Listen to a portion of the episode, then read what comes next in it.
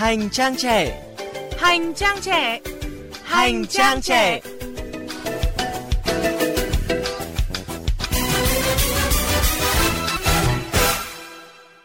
Xin chào các bạn thính giả của Hành trang trẻ.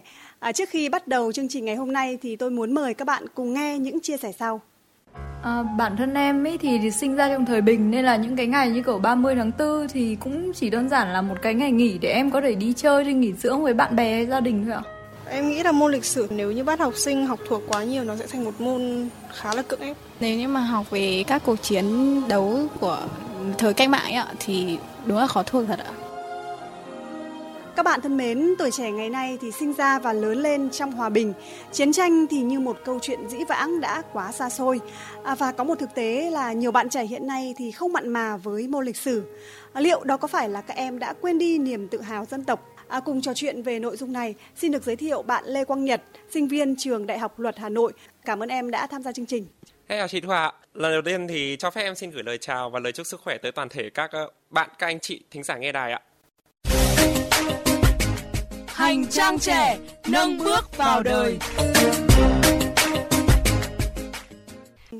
À, Quang Nhật thân mến, chị rất là bất ngờ khi mà thấy cái ảnh nền đại diện Facebook của em ấy lại để hình của đại tướng Võ Nguyên Giáp với một cái dòng ghi chú như thế này. À, cháu đã tự nhủ với mình là sẽ quyết tâm vượt qua khó khăn theo cách của một người lính, tự hào vì dân tộc ta có một vị đại tướng của nhân dân. Lý do vì sao mà một bạn trẻ như em lại chọn hình của đại tướng để làm ảnh nền đại diện của mình nhỉ? Hiểu theo nghĩa của tuổi tin thì ai trong chúng ta đều có những tấm gương, những idol để bản thân soi chiếu vào và hướng đến những sự tích cực trong cuộc sống. Thì với em à, đại tướng Võ Nguyên Giáp là một người như thế, một tấm gương như thế. Em viết trên ghi chú là sẽ vượt qua khó khăn theo cách của một người lính. Thực ra xuất phát từ à, một câu nói của đại tướng vào năm 1995. Đó là từ lo sợ không có trong tư duy quân sự của chúng tôi. Em rất tâm đắc câu nói này của đại tướng và có thể nói đã và đang lấy nó làm kim chỉ nam cho bản thân của mình mỗi khi đối diện với khó khăn và thử thách. Vâng, cũng rất là vui khi mà một bạn trẻ lấy một cái hình tượng là đại tướng Võ Nguyên Giáp làm cái tấm gương cho mình. Hẳn là em rất là yêu thích môn lịch sử chứ. Đây là môn học mà em đã yêu thích từ năm lớp 3. Em nhớ mãi khoảnh khắc tình cờ đọc quyển sách giáo khoa lịch sử và địa lý năm của một người chị mà em quen biết. Lúc đó có thể em cũng chưa hiểu lắm những gì ờ, mà quyển sách viết, nhưng mà những dòng chữ, những bức ảnh cụ thể cứ thế thôi thúc em đọc đi đọc lại để rồi từ đó hướng em tới niềm yêu thích lịch sử sau này. Hơi tiếc là do yêu cầu của ngành học của em hiện tại, nên là yếu tố lịch sử chỉ được áp dụng một phần chứ không phải là tất cả. Tuy nhiên, nếu có thể và có cơ hội, em vẫn mong muốn tiếp cận thấu đáo hơn cái góc cạnh đấy của lịch sử trong tương lai. Và thế hệ trẻ ngày nay như em thì cũng đã sống quá là xa thời chiến tranh và đang sống trong một cái xã hội rất là hiện đại và việc nhớ đến những cái câu chuyện ờ, những cái sự kiện trong quá khứ thì đây cũng là quyền của mỗi người. À, nhưng có một cái điều mà có lẽ là không ai có thể phủ nhận đó là nhờ có những cái trang sử hào hùng của dân tộc trong quá khứ thì mới có được chúng ta những thế hệ trẻ như ngày hôm nay. À, nhưng theo quang nhật vì sao hiện nay thì nhiều bạn trẻ lại không thích môn lịch sử? Ừ, em nghĩ rằng việc nhiều bạn trẻ không có hứng thú môn lịch sử thì nó là tổng hòa của một chuỗi các nguyên nhân có liên hệ với nhau. Như bọn em đã được học trong kinh tế chính trị Mark Lenin đó là có cung thì phải có cầu, mà biểu hiện rõ ràng nhất chính là việc đầu ra cho những người học lịch sử không có nhiều và chưa chắc đã tạo ra được lợi ích kinh tế đáng kể cho những người đấy. Một cái lý do nữa đó là lâu nay chúng ta vẫn bị mắc kẹt trong việc nhìn nhận lịch sử như một môn học thuộc đơn thuần, chỉ gồm những con số khô khan, những sự kiện lịch sử được nhắc đi nhắc lại. Nó dẫn tới người học lịch sử chỉ biết tiếp thu kiến thức một cách thụ động mà không biết học vì cái gì và học để làm gì. Đứng trước uh, sự biến thiên của xã hội uh, cũng như cái sự du nhập của văn minh ngoại lai càng khiến cho lịch sử trở nên yếu thế hơn trong mắt các bạn trẻ. vậy thì là một người yêu lịch sử dân tộc cũng như rất là gọi là đam mê về lịch sử dân tộc thì theo em là một bạn trẻ cũng đã trải qua những năm học phổ thông thì à, chúng ta cần phải đổi mới cách dạy học như thế nào để có thể à, thu hút được các bạn trẻ quan tâm đến môn lịch sử hay hơn Nếu cho em ờ, được nêu ý kiến của mình thì em chỉ xin đưa ra một nguyện vọng này thôi. Đó là hãy hướng lịch sử tới những gì thân thuộc nhất ở cả người dạy lẫn người học. Tại sao lại như vậy? Trong bài tùy bút Lòng yêu nước, nhà văn Liên Xô gốc Do Thái Ilya Ehrenberg có viết thế này. Lòng yêu nhà, yêu làng xóm, yêu miền quê trở nên lòng yêu tổ quốc. Nếu lịch sử dân tộc được khai thác trong cuộc đời của mỗi con người, khai thác ở cả góc độ vẻ vang hào hùng lẫn đau thương bi tráng, em nghĩ nó sẽ chắc chắn gần gũi hơn, khách quan hơn và có hồn hơn. Ngoài ra trong bối cảnh xã hội hiện đại thì việc nhìn nhận lại vị trí thật sự khách quan của môn lịch sử cũng cần được xem trọng với mục đích để cả người dạy lẫn người học lịch sử có thể soi vào đó để biết được là chúng ta học sử để làm gì, chúng ta học sử vì cái gì. Nói tóm lại ở trong cái xã hội mà như em nói vừa rồi cái sự thực dụng được đề cao thì nếu hướng lịch sử tới sự thiết thực đúng với cái nhu cầu của xã hội sẽ là tiêu chí xuyên suốt để duy trì và phát triển thêm sức sống của nó qua thời gian. Tuy vậy thì cũng một thực tế rằng là không phải bạn trẻ nào cũng không thích môn lịch sử à, và cũng như Quang Nhật à, thì cũng còn rất là nhiều bạn trẻ khác cũng rất là yêu thích và đam mê môn lịch sử. À, chúng ta cùng nghe câu chuyện của cô trò trường Trung học cơ sở và Trung học phổ thông Nguyễn Tất Thành Hà Nội qua một phóng sự sau. Ở đây là phòng truyền thống của trường trung học cơ sở và trường trung học phổ thông Nguyễn Tất Thành. Ngay cái tên gọi thì các em cũng đã thấy đây là ngôi trường rất là vinh dự được mang tên Bác Hồ. Uh, Tự hào khi được học ở mái trường mang tên Bác, Trần Hữu Nghĩa, một bạn học sinh lớp 12 khoe về niềm yêu thích môn lịch sử của mình. Từ môn lịch sử thì em thấy rất nhiều điều thú vị, không chỉ là những kiểu nhân vật lịch sử mà rất đáng để mình học hỏi và mình noi gương theo mà có những nhân vật là mà bị sử sách lên án chúng ta cũng có thể học tập từ họ những cái sai lầm và làm thế nào để tránh những sai lầm đấy từ đó mình rút ra để cái nhìn cho chính bản thân mình và nhận ra những nhãn quan chính trị hay là những cái góc nhìn về đời, đời sống của mình riêng nếu ai cho rằng lịch sử là môn học khô khan thì theo Nguyễn Tú Anh, đó là vì các bạn chưa tìm thấy sự thú vị của lịch sử mà thôi. Cùng với những bài giảng trên lớp, tình yêu với môn học này đến với em rất giản đơn. Hôm trước em vừa được xem lại bộ phim Mùi có cháy.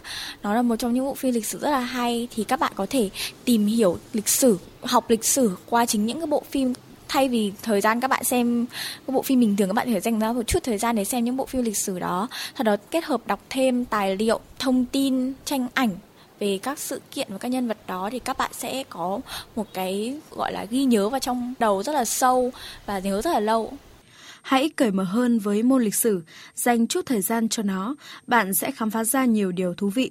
Đây là điều hữu nghĩa và Tú Anh muốn chia sẻ đến các bạn của mình. Đối với em sử không chỉ là môn phụ mà nó còn là kiểu sở thích của em. Nên là khi nào mà em đã có thể hoàn thành xong những bài tập lớn trên lớp thì em cố gắng lên mạng hoặc là tìm những quyển sách nào đấy hay về lịch sử để mình đọc. Chứ không chỉ coi nó là một môn học, nó còn là kiểu sở thích hoặc là nó niềm đam mê của mình hơn. Thực ra lịch sử nó gắn liền với rất là nhiều sự kiện liên quan và nó thực sự rất là thú vị. Các bạn hãy thử một lần và các bạn sẽ trở nên yêu thích nó.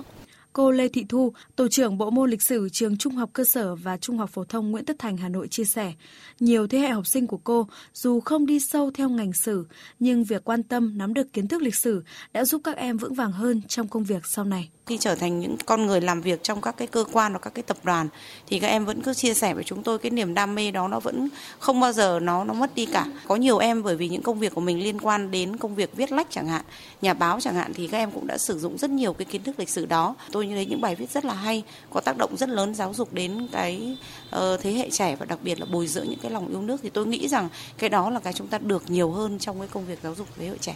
Tình yêu với lịch sử có thể bắt nguồn từ một bộ phim, một tiết giảng hay, một niềm tự hào về tên ngôi trường đang học. Người trẻ sẽ bồi đắp tình yêu với lịch sử dân tộc theo những cách riêng của mình. À, sau khi nghe phóng sự vừa rồi thì bản thân Quang Nhật muốn chia sẻ điều gì nhỉ?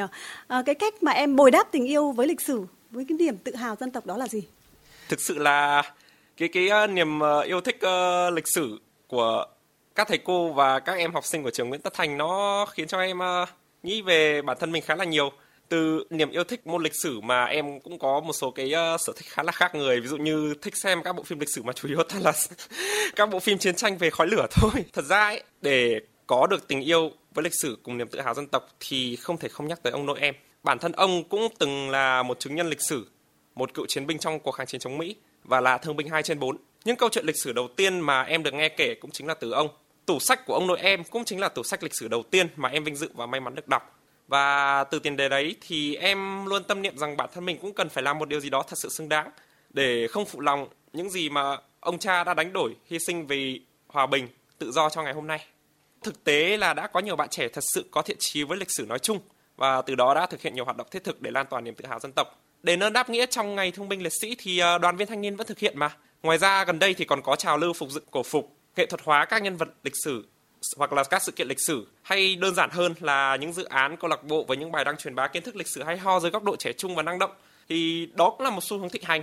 Bản thân em thì khá là vinh dự khi cũng từng là một thành viên của một dự án lịch sử như thế. Và em rất vui khi được góp sức nhỏ của mình cho việc lan tỏa những điều tốt đẹp đó. Và trong không khí của những cái ngày giải phóng miền Nam thống nhất đất nước này thì lúc này đây thì tôi lại nhớ đến một cái bài hát mà tôi cũng rất là yêu thích. Màu đỏ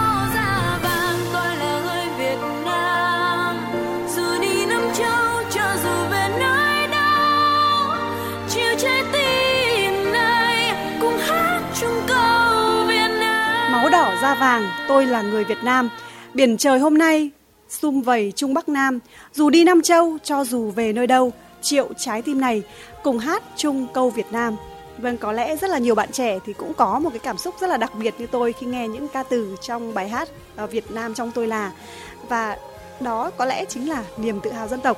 Riêng em thì em lại nhớ tới bốn câu thơ đầu tiên trong bài thơ Ái Quốc của chí sĩ Phan Bội Châu. Bốn câu thơ nó như thế này: Nay ta hát một thiên ái quốc, yêu gì hơn yêu nước nhà ta, trang nghiêm bốn mặt sơn hà, ông cha để lại cho ta lọ vàng.